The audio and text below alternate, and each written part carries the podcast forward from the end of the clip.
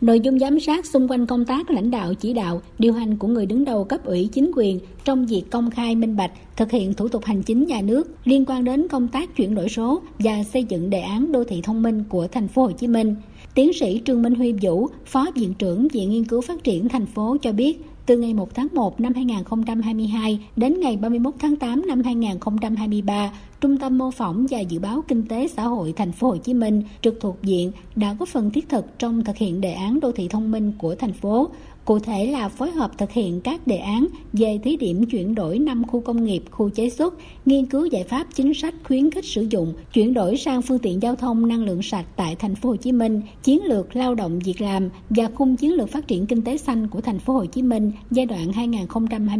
2023-2030, tầm nhìn đến năm 2050. Về chuyển đổi số, ứng dụng công nghệ thông tin, trung tâm luôn chủ động nghiên cứu để nâng cao năng lực quản lý điều hành và cải thiện hiệu quả hoạt động tạo môi trường làm việc năng động, đổi mới sáng tạo. Ngoài ra, trung tâm đã phối hợp triển khai dự án thiết kế cổng thông tin và hệ thống thông tin, cập nhật hồ sơ điện tử viên chức, ứng dụng chữ ký số, thực hiện phòng họp không giấy thông qua quét mã QR code. Theo tiến sĩ Trương Minh Huy Vũ, cái khó hiện nay của việc thực hiện chuyển đổi số là phần mềm hiện hữu mang tính liên thông từ quốc gia, trong khi Viện Nghiên cứu Phát triển Thành phố Hồ Chí Minh là đơn vị nghiên cứu đặc thù. Thêm nữa, việc giải ngân vốn hơn 20 tỷ đồng của Trung tâm mô phỏng và dự báo kinh tế xã hội thành phố đến cuối năm nay mới triển khai do 2 năm dịch bệnh, đặc biệt là vấn đề con người, cán bộ ngành này việc tuyển dụng cực kỳ khó khăn. Bây giờ kỹ sư mà data science, công nghệ số, khoa học dữ liệu, lương khoảng 5 triệu. Lương kỹ sư bách khoa, công nghệ thông tin ra một tháng giờ là ngàn, ngàn hai rồi.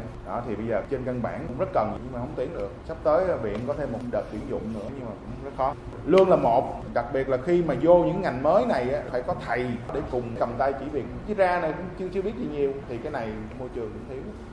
Theo ông Huỳnh Văn Minh, chủ nhiệm Hội đồng tư vấn về kinh tế của Ủy ban Mặt trận Tổ quốc Việt Nam thành phố Hồ Chí Minh, Viện Nghiên cứu Phát triển thành phố đi đầu trong việc nghiên cứu tham mưu tư vấn cho lãnh đạo thành ủy, Ủy ban nhân dân thành phố nên cần củng cố kiện toàn bộ máy để đủ sức tham mưu chính xác kịp thời phải mở rộng cái liên danh liên thông qua cái công nghệ thông tin này với các sở ngành có liên quan gần gũi với mình để mình mới có được những cái thông tin và tham mưu tư vấn. Mà đưa ra đó là ai cũng đồng tình. Ví dụ như ờ, thăm dò cái sự hài lòng của nhân dân về nghị quyết này, nghị quyết kia chẳng hạn, thì người ta có tin tưởng không? Hay là khâu cải cách hành chính còn vấn đề gì nữa? Ở đâu báo cũng tốt dù thực ra đâu cũng kêu.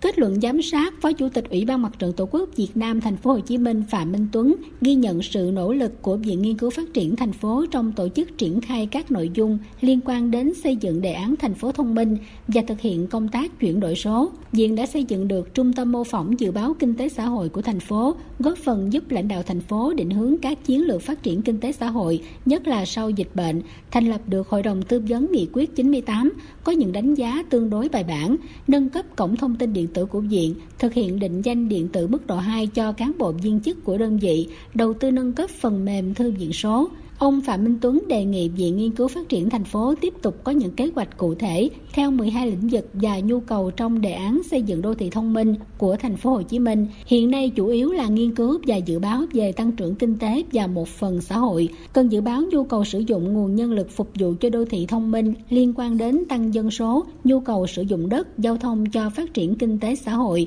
sử dụng năng lượng và nước sạch, xử lý rác thải ngập nước, xây dựng kế hoạch lộ trình thực hiện để có cơ sở sở tiếp tục đề xuất giải pháp cụ thể để Ủy ban Nhân dân thành phố hỗ trợ. Liên quan vấn đề chuyển đổi số, ông Phạm Minh Tuấn đề nghị